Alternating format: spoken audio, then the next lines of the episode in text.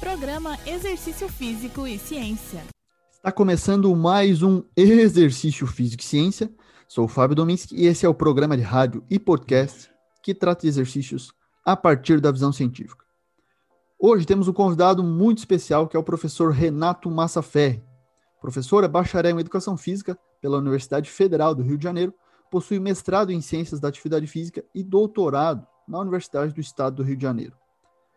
Professor Renato é pesquisador colaborador do Laboratório de Atividade Física e Promoção da Saúde no Instituto de Educação Física da UERJ, além de docente da Universidade de Estácio de Sá e docente permanente do Programa de Pós-Graduação em Estricto Senso da Força Aérea Brasileira. Professor Renato, bem-vindo ao Exercício Físico e Ciência. Muito obrigado por ter aceitado o convite. Opa, Fábio, como é que vai, meu amigo? Tudo bem? É, eu que agradeço aí a honra de participar aqui do teu podcast, aqui, de você ter depositado tua confiança em mim, para a gente trocar aqui um pouquinho de informação. E para mim é uma grande honra. Vamos lá. Vamos lá. Então, algo que você tem trabalhado brilhantemente, né, é, sem dúvida, é o controle de carga, promovendo o entendimento tanto para pessoas da nossa área, estudantes profissionais de educação física, quanto pessoas leigas, que é o nosso público-alvo hoje, né? Então, esse entendimento da integração do processo de treinamento, incluindo avaliação, planejamento, monitoramento. O que, que você pode nos falar aí dos seus estudos, desse foco é, que você tem dado aí no controle de cargas no treinamento? Bom, eu acho que a primeira coisa que eu, eu gosto sempre de tocar no ponto quando eu começo a falar desse termo, né, controle de carga de treino, é desmistificar um pouco da concepção equivocada que o próprio termo, quando é interpretado ao pé da letra, ele gera. Então, quando a gente fala controle de carga de treinamento, automaticamente a gente pensa em controlar a quantidade de peso que a gente está levantando. Foi. O que não deixa de ser verdade. Só que é, a gente enxerga esse fenômeno do controle de carga de treino, é a carga é, global, é o impacto que o exercício físico ele gera sobre o sistema orgânico do indivíduo.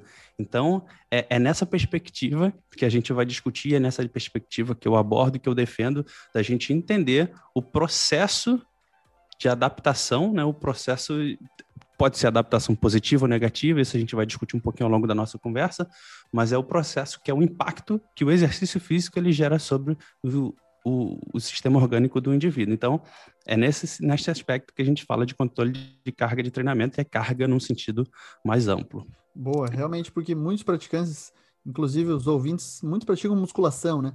E aí vão ter essa é. ideia lá diretamente no peso da máquina, do peso do halter, da barra, mas então tem muito mais a ver com o estresse gerado pelo treinamento, né? Sem dúvida, é Exato. um contexto mais amplo. E aí é uma dificuldade, né, professor, para a gente tem, entender que mecanismos que pode ser feito esse controle de carga, assim. Perfeito. É, e aí é engraçado, né, quando as pessoas às vezes me perguntam, ah, você falou de controle de carga de treino, mas será que tem, tem assunto para falar tanto assim? Para falar de curso, para ficar tanto tempo lá é, promovendo conteúdo? Eu falo, rapaz, mas você não tem ideia, porque tudo que está associado ao processo de planejamento, de treinamento ter adaptação, ele envolve o controle de carga de treino. Ele vai muito além daquilo que eu acabei de falar. Então, aí o pessoal fala: Ah, tá, agora que eu estou entendendo. Então, eu falei: então, tudo, no final das contas, tudo é controle de carga de treino. E para a gente organizar um pouco a casa e o pensamento, para entender de como é, esse processo ocorre, eu gosto de chamar isso tudo de processo, porque é uma sequência de fatos que se complementam e se retroalimentam.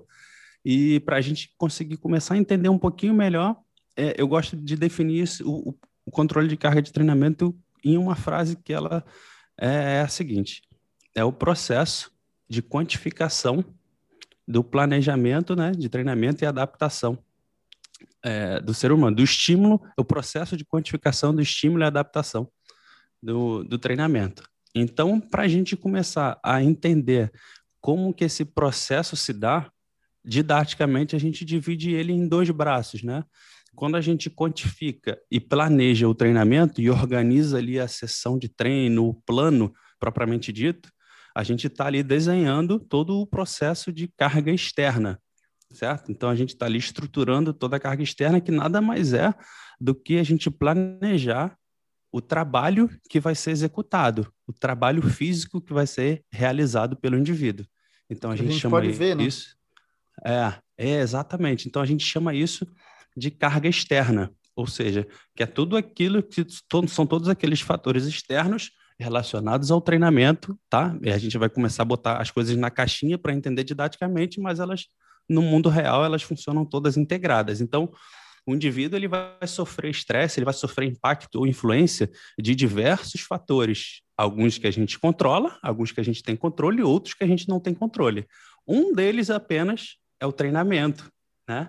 É, o, é a carga externa do treino, é aquele plano de treinamento que o treinador vai pedir para você realizar. E aí, seja ele dividido, dependendo da modalidade, você vai ter lá uma, uma ordem para executar, alguma tarefa para executar, essa tarefa que, que é o trabalho, que é a carga externa. E, por outro lado, a gente tem ali o, o processo que a gente chama de carga interna. Tá? Então, uma vez que a gente entende e quantifica o que, que é a carga externa, o que, que aquele indivíduo vai, vai realizar de trabalho, é, a partir do momento que ele realiza, que ele treina, que ele executa aquela tarefa, aquele trabalho, ele vai manifestar uma resposta que a gente chama uma resposta não só de fisiológica, como muita gente discute, mas de psicofisiológica. Que, esse, que essa carga de trabalho físico ela vai gerar um impacto tanto na parte psicológica quanto na parte fisiológica do indivíduo. E aí, fisiológica, pensando nas respostas que a gente pode mensurar. São respostas que a gente chama de respostas objetivas: frequência cardíaca, consumo de oxigênio, temperatura corporal e por aí vai, assim como as respostas psicológicas que estão associadas ali à percepção de esforço, nível de estresse, nível de humor, é, outras questões também que podem influenciar nessas duas, que é sono.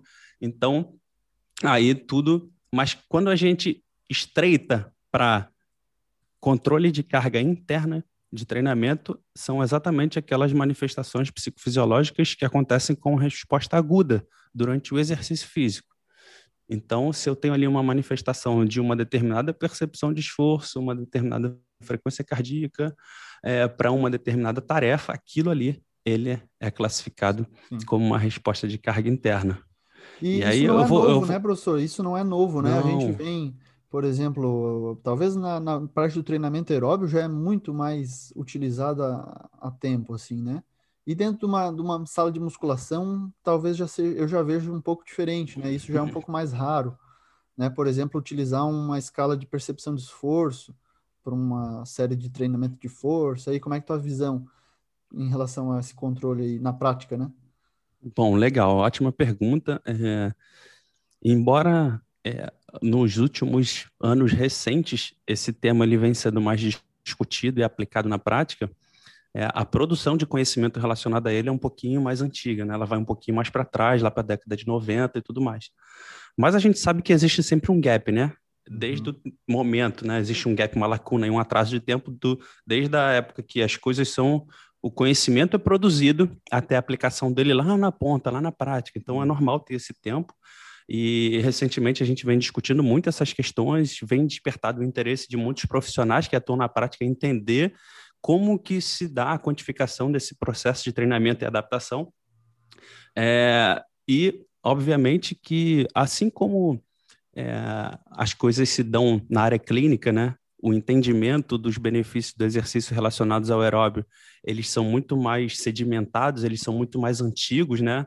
Parece que alguns outros fenômenos também acontecem nessa mesma sequência, nessa mesma ordem. Então, a gente também começou a ter informações relacionadas ao controle da carga de treinamento é, antes começaram a surgir as pesquisas relacionadas ao exercício de endurance de maneira geral, aeróbio e tudo mais, e aí depois começaram a surgir também é, ali as informações e os conhecimentos relacionados à parte de treinamento de força. E você tocou num ponto bem interessante, né, que é a questão da percepção de esforço, que ela é uma é uma, é uma escala, né, que a gente quantifica a carga interna de treinamento, que ela é muito bem descrita para exercício aeróbio, é, é validada, embora muitos não deem tanta credibilidade, não, não confiem tanto assim é, o quanto essa escala merece, o quanto esse trabalho merece ser é, é valorizado. Esse é um Mas ponto interessante, né, professor? Porque é ah. muito mais valorizado um, um, reloginho com frequência cardíaca Perfeito. do que isso. O professor comentou isso com o Ramires Tibana no podcast, que eu até gostaria de recomendar já, aproveitando. Vale a pena ouvir, galera. é, esse podcast lá no podcast do Ramires Tibana com o professor Renato Massaferri falando sobre controle de carga e, e isso foi falado lá, né? Que justamente a população tende a gastar mais dinheiro, inclusive, com monitores Exatamente. de frequência cardíaca, enquanto a gente tem um potencial grande ali, né? Perfeito. Na... É. Lá a gente fez uma discussão técnica um pouco mais profunda, que não é o caso agora, mas de forma bem resumida, é que a gente tende sempre a gostar daquilo que é mais comercial, né? é uhum. mais atrativo, é mais vendável. Então, um dispositivo tecnológico, numa era que tanta tecnologia vem sendo desenvolvida, ele acaba chamando mais atenção, acaba sendo mais atraente aos olhos do cliente. Então, ele traz algumas informações ali meio que enfeitadas dentro de um contexto, dentro de uma escala, mas só que a gente tem algumas dúvidas em relação à validade científica e o quanto que a gente pode confiar nisso tudo, mas acho que isso é papo uma outra conversa. E aí, continuando aqui, só para a gente não perder a linha de raciocínio, Sim. então, ainda que essa escala ela seja muito simples, a percepção de esforço, ela é bastante confiável.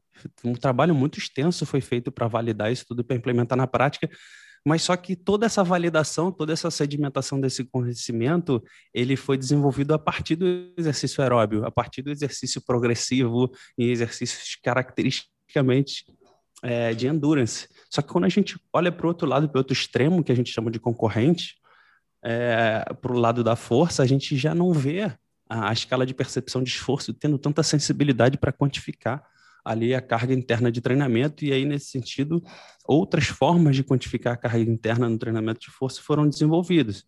Uhum. É, tem as escalas que foram criadas, que foram desenvolvidas específica de percepção de esforço, mas que foram desenvolvidas especificamente para força, e aí eu vou dar um exemplo de duas aqui, é, que é a OmniRes, uhum. que, é uma, que é uma escala bem conhecida já, e, e, tem a escala da repetição de reserva, mas, que ela é interessante, mas tem algumas limitações, mas é interessante tá, para usar uhum. em algumas situações, e aí quem tiver interesse precisa entender um pouco melhor da concepção dela para ver até onde dá para aplicar, até onde tem limitação. Uhum. É, então, é, resumindo, a gente tem, sim, é, isso, isso falando de carga interna, mas para carga externa, é, no treinamento de força existem formas de quantificar isso de maneira muito mais precisa. Então, tem um trabalho clássico que sempre me perguntam, eu sempre divulgo, que é o, um trabalho de revisão do Gregory Heff, que é uma referência aí também na parte de treinamento, planejamento.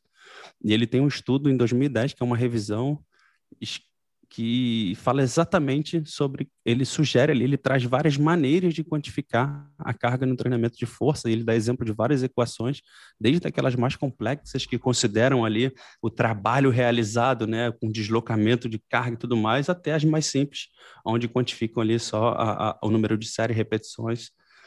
É, realizadas e você tem como ali ter um índice de volume, um índice de intensidade e quantificar todo esse processo. É, e aí o grande lance é nós termos, mas só que até agora, né, Fábio, a gente discutiu muito assuntos relacionados ainda ao profissional. Então, é, trazendo agora para o olhar do, do, praticante, daquele indivíduo que ele não tem formação específica, que ele não tem conhecimento de toda essa, essa literatura, de toda essa ferra, esse ferramental, né, de todos esses recursos. É, caramba, Renato, e agora? Como é que eu faço então para eu ter uma mínima noção de o um controle de carga de treino? Eu que sou leigo, ninguém me acompanha e eu pratico exercício sozinho. Como é que eu sei mais ou menos ali se eu estou fazendo muito, se eu estou fazendo pouco, se eu estou numa quantidade ideal? É, primeiro que, para ter um controle muito preciso, é, não tem jeito, você vai precisar de um, de um profissional te acompanhando mais de perto, mas isso não, não inviabiliza, não impossibilita que você tenha autonomia para praticar exercícios sozinho, com algumas recomendações gerais e começar a olhar para o seu corpo e olhar para alguns sinais uhum. que eu uhum. gosto sempre de falar. É, primeira coisa, eu falei um pouco no início da nossa conversa sobre alguns sinais relacionados ao controle de carga interna, o impacto que o treinamento vai exercer no sistema orgânico do indivíduo. E olhando mais para a parte psicofisiológica, tem algumas escalas muito, muito simples que você não precisa nem anotar e nem quantificar, tá? Mas ainda assim, se, quem gosta de fazer, né, quem tem aquele pessoal que é mais organizadinho, gosta de anotar e gosta de quantificar, existem uma, umas escalas com cinco perguntas que você dá uma nota de 1 a 5 em cada uma delas e vai somar ali um score que vai variar de 5 a 25 pontos, uma vez que a gente tem cinco questões variando de 1 a 5 cada uma delas. Então, ela está relacionada à fadiga geral. Isso é, acho que é a pergunta número um que o uhum. indivíduo tem que prestar atenção.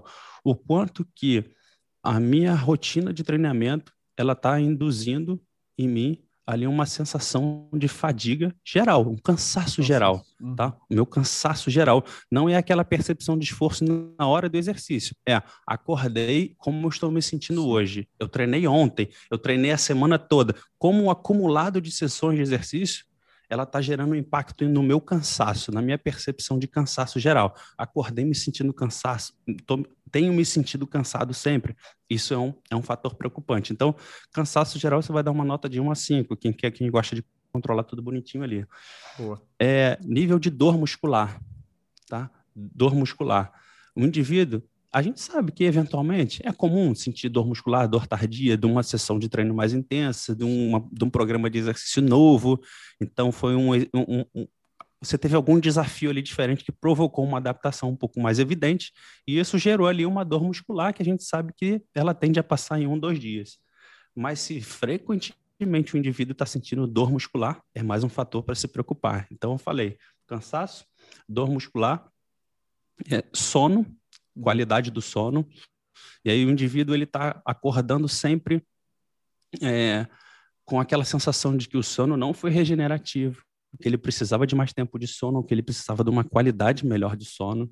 Isso é importante também. É, e está sempre com aquela sensação combinada de cansaço, sono.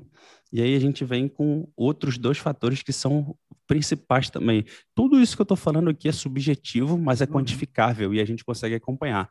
Aí vem o nível de estresse. Hoje em dia é frequente a gente ver pessoas sistematicamente estressadas, não só por carga de treinamento, e aí que eu gosto muito de chamar a atenção dos treinadores quando a gente conversa, fala, pessoal, a gente tem que olhar para um indivíduo, não olhar só para a planilha é. de treino. Porque você está com uma planilha de treino ali linda, toda desenhada, considerando todas as questões técnicas, mas só que o indivíduo está sendo submetido a uma carga de vida que foge ao teu controle, que é muito grande. Isso está impactando na capacidade dele de se recuperar e se adaptar à tua sequência de estímulos, ou seja, sua sequência de treinamentos e, teoricamente, recuperação. Então... Até porque a maioria é... não vive disso, né? A maioria vai praticar Exatamente. Exatamente. É, é, nesse ponto que eu, que eu toco, porque a gente estuda Base... Só para fechar aqui, então eu falei de estresse e o último é o humor. Uhum. Aí, eu vou, aí eu volto no, no, que eu queria falar. O último é o humor. Então, assim, indivíduos que se encontram sistematicamente cansados, com aquela sensação de que precisam dormir mais, altamente estressados e mal-humorados, tem que olhar com mais cuidado para como você está lidando com a tua rotina de exercício, porque é muito provável que você esteja fazendo exercício além da conta. Então, é, são cinco questões aqui simples que a gente consegue olhar para você mesmo, perceber como é que você vem manifestando essas respostas aí ao longo dos anos, do, do, dos dias, das semanas, dos meses. Obviamente que em alguns momentos específicos pode ser esperado que isso aconteça? Pode, depende pode. de uma fase, mas não é comum que isso perdure por uhum. longos períodos de tempo. É, e aí eu olho, e aí eu falo para o pessoal o seguinte: a gente estuda muito, né? a nossa fonte de conhecimento técnico, ela vem muito das ciências dos esportes, aonde toda a teoria ela vem de treinamento de atleta. Uhum, grande base, parte, né? grande parte da base de treinamento desportivo, de, de programação, de planejamento, de periodização, ela vem do esporte, né? Então pouco se tem na literatura de quais são as fontes de, de livro, de artigo, de periodização para a saúde de programação para um indivíduo que só quer melhorar sua condição psicológica, que quer tratar de depressão. Não tem. A gente vê, assim, poucos estudos, alguns ensaios clínicos com alguns períodos curtos, mas a gente não, não, não tem base de literatura para enxergar esse, esse planejamento, esse treino em longo prazo. Então, o que, que o professor automaticamente acaba fazendo, ele pega todo aquele embasamento teórico de atleta e aplica no indivíduo não atleta. Sim, simplesmente reproduzindo tem, os métodos. Reproduzindo, exatamente. É, e aí não considerando esses fatores alheios ao treinamento que vão influenciar na capacidade dele de suportar a carga de treinamento, de se recuperar. Boa. Então, olhar para essas questões é fundamental, é fundamental. É, e aí, Cara, eu É. acho isso incrível, assim. Tu é um cara que então preza pelos aspectos na consistência do treinamento, mas também tu, pô, leva uns fatores em consideração, né? Que tu, tu até citou esses dias a socialização, né? Senso de comunidade, desafios constantes, satisfação, criação do ambiente favorável para a prática, é, o que vem, vem realmente de encontro com o que a gente fala na psicologia de satisfação das necessidades psicológicas básicas. E tu, com essa, com essa tua fala, tu consegue dar um pouco mais de autonomia, que é um pouco mais de entendimento, mais um, um, um escolha até.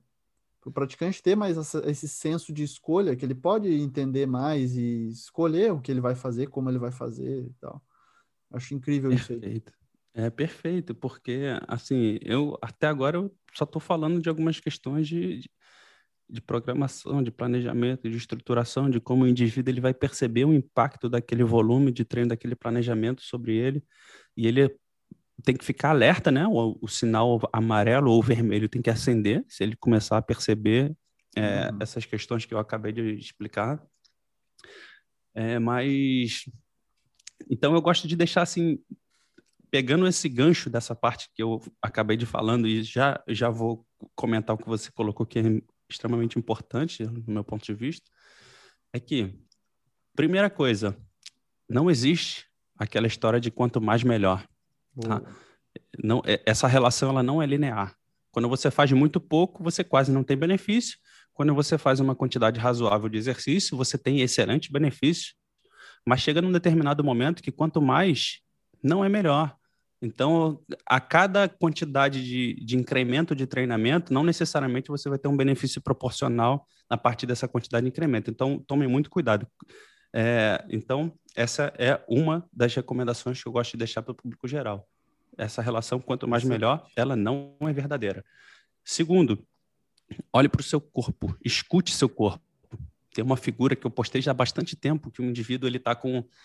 é, um- um- eu não sei exatamente o nome desse troço, né? Que é tipo uma concha grande que é para Uhum. amplificar o som que ele escuta que Uhum. geralmente o pessoal bota assim para escutar alguma coisa e isso está voltado, né? Tá em, em formato de curva voltado para o próprio corpo dele, Legal. ou seja, simbolizando esse fenômeno do indivíduo escutar o seu corpo, escutar, os- olhar para ele, interpretar os sinais que o teu corpo te dá, porque o teu corpo ele vai te dar sinais o tempo inteiro. Eu elenquei aqui cinco, né? Que a gente falou: cansaço, dor muscular, humor, sono Sono, e estresse. Então, esses são cinco fatores importantes que você, quando eles começam a se manifestar de forma mais frequente em combinação, acendam o sinal de alerta. É, e outra coisa para finalizar, descanso é treino. Boa. Complementando aquela aquela afirmativa de quanto mais não significa que quanto mais melhor e descanso é treino, porque o exercício físico nada mais é do que um insulto fisiológico. Uhum. é uma agressão física, né? Quando a gente faz exercício físico, a gente está submetendo nosso sistema orgânico a um estresse, a um insulto ali. Eu estou machucando o meu corpo. É bem ao pé da letra mesmo, bem no sentido literal. Eu estou machucando o meu corpo e em seguida eu preciso dar um tempo para ele se recuperar daquele insulto, né? Daquele, daquele, daquela lesão, daquele, daquele maltrato que eu dei nele. E é nessa sequência organizada de estímulos, de maltratos, de insultos e recuperação que a gente evolui e a gente vai ficando mais forte.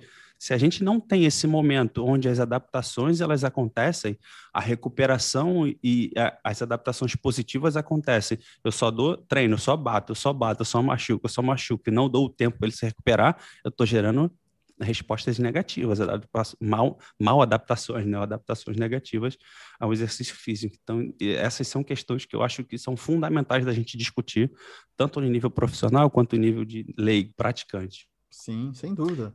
E aí hoje a gente está falando de um outro extremo, né? Que geralmente a gente fala, né, na nossa área bastante de aumentar os níveis de atividade física da população e das dificuldades que tem pessoas que têm aversão ao exercício, mas nesse sentido é pessoas que realmente exageram no exercício porque, pô, querem um resultado. Na musculação é muito comum isso, né? O excesso de treinamento, o excesso de, o volume de treino, principalmente. Então, uma última questão, professor, é assim. É, como é que você acha que um melhor entendimento desses aspectos aí sobre controle de carga, que deem mais autonomia para o praticante, se considera que vai culminar um- num processo de, de maior aderência e continuidade no treinamento, assim? Sem dúvida. E aí eu vou, eu vou responder essa tua pergunta agora junto com o comentário que você fez antes de eu começar a falar Boa. anteriormente. É, primeira coisa, é, a gente está falando aqui, nesse aspecto, a gente está falando para poucos, né? Porque, na verdade, a maioria, ela precisa só começar. Isso aí. E aí, uma mensagem também para esse cara que precisa só começar a entender o seguinte, que é, a noção também de que o indivíduo ele precisa fazer muito exercício para que ele tenha algum resultado significativo, ela também é equivocada. Então a gente consegue grandes benefícios com pouco, comparando com quem não tem nada. Então uhum. eu, eu, gosto de falar também outra, uma outra fase, um outro jargãozinho é para quem não tem nada, metade é o dobro. Uhum. Então, o indivíduo que ele não tem nada, ele simplesmente ele deixou de ser sedentário e ele está sistematicamente assumindo um estilo de vida mais ativo, ele já está ganhando muita coisa. Tem um estudo clássico é, do New England, do, do Myers, que mostra é, bem esse impacto, né? Que ele divide ali os indivíduos, tanto indivíduos saudáveis quanto indivíduos que têm ali acometimento cardiológico, e ele divide em cinco estratos Sim, é, sim. de, de é capacidade legal. física. Esse estudo é bem clássico, né? Então, ele tem ali no extrato 1, no nível 1, indivíduos que não fazem exercício, que têm um nível de atividade física muito baixo. E aí ele está lá representado por uma barrinha que ele tem um risco de morrer muito aumentado comparado aos outros quatro estratos. Uhum. Quem faz um pouquinho a mais, quem faz moderado, quem faz muito e quem faz muito, muito. É, e a gente olha para aquele gráfico, a gente vê que despenca o risco de morte do indivíduo que ele não faz nada para aquele indivíduo que ele faz só um pouquinho uhum. a mais, que ele tem um nível de atividade física, um nível ali de capacidade física só um pouquinho aumentado. Que, e que para os demais níveis ele vai tendo um benefício adicional que não é tão grande assim comparado com o primeiro salto, que é o do zero para alguma é. coisa. Sim. Então, sair do zero para alguma coisa é muito importante. Isso confere benefícios tanto do ponto de vista biológico, físico ali de questões relacionadas a é, é, questões clínicas e questões relacionadas à, à saúde, quanto questões relacionadas à, à outra parte também psicossocial, que é fantástica. Né? É, e agora, para que o indivíduo ele consiga é, gerenciar essas questões e ter ali resultados interessantes no que diz respeito à aderência. Primeiro que, número um, encontre aquilo que você gosta. Primeira coisa. Primeira coisa, não, Cara, não entra nessa de que não, eu tenho, eu tenho que buscar aquele modalidade de exercício, aquele método de exercício que é mais eficiente, que é mais efetivo, que gasta mais caloria, o que dizem que seca mais, que dizem que. Cara, isso não se sustenta em longo prazo. A única coisa que se sustenta em longo prazo é aquilo que vai te gerar prazer, que vai te gerar satisfação, que vai te gerar é, um convívio social interessante é, e que vai, de alguma forma, te desafiar. Boa, porque boa. também ninguém gosta de, de, ficar fazendo a mesma coisa e sentir que não está saindo do lugar, né? Uhum. Então, o, o ser humano ele precisa de algumas coisas para ele se mover. Então, ele precisa se sentir provocado e desafiado sistematicamente. E aí, nesse sentido que eu defendo muito o CrossFit, né? Acho que foi desse que você tirou essa minha fala lá, essa minha abordagem, que é, a gente precisa criar ali um ambiente agradável, um senso de comunidade Dá para ele se perceber competente, né? Ele é desafiado, a é... percepção de competência dele vai tende a sistematicamente. Quando ele, quando o indivíduo ele sente que ele está sistematicamente se superando, uhum. é, é, no, se encontrando, ele conseguindo elevar, num, elevar um nível em relação àquilo que ele estava antes. E aí, quando a gente olha para o CrossFit, a gente vê muito isso, porque tem exercícios dos mais simples, dos mais básicos que qualquer um consegue fazer, como aqueles ultra complexos. Então, nesse meio do caminho, caramba, tem muita coisa para crescer, para se superar, para evoluir. É, é um universo e, novo e que o cara descobre lá dentro, né? Então, vai desde a escolha Lá um universo novo. Esse primeiro então, ponto é muito, muito legal. A, a, ainda que eu seja tendencioso a, a advogar por essa modalidade, porque eu, eu, assim como muita gente se encontrou, eu também acho que é muito interessante, eu me encontrei, é uma coisa que eu gosto de praticar, é, mas vale para qualquer outra. Eu aqui dei um exemplo meu, do Renato, falando, eu enxergo mais assim, pode ser outra, uhum. qualquer outra atividade que gere satisfação, vontade de voltar sempre, tem um ambiente divertido, tem pessoas interessantes que te fazem ter vontade de voltar lá, de estar lá junto, e isso consequentemente, você vai até fazer exercício no final das é. contas. Então, então, o exercício, no final das contas, ele não pode ser o fim, ele é, um, na verdade, ele acaba sendo um meio para as coisas acontecerem. É, e um indivíduo que ele olha muito para resultado em curto prazo, ele tem pressa de chegar nos objetivos, ele tem a vida também ali dentro daquela modalidade, dentro daquela prática encurtada, uhum. comprometida. E é justamente uma outra questão que não, a gente não abordou tanto, mas a progressão, não só o excesso de exercício, mas questões relacionadas à progressão, elas são muito importantes. E a gente vê indivíduos aí, tanto atletas, profissionais quanto amadores, que toda vez que o progresso ele é muito acelerado, aquele indivíduo ele tem uma carreira precoce, ele tem uma prática naquela modalidade precoce. Então, não tenha pressa. Você não vai morrer, o mundo não vai acabar amanhã. Você não vai, não pensa que você vai ter a tua carreira ali, você tem que dar, dar a tua vida toda para ter, porque o mundo vai acabar daqui a seis meses, um ano. Não, pensa em longo prazo. Imagina daqui, imagina daqui a 20, 30 anos. Então pensa em você praticando lá.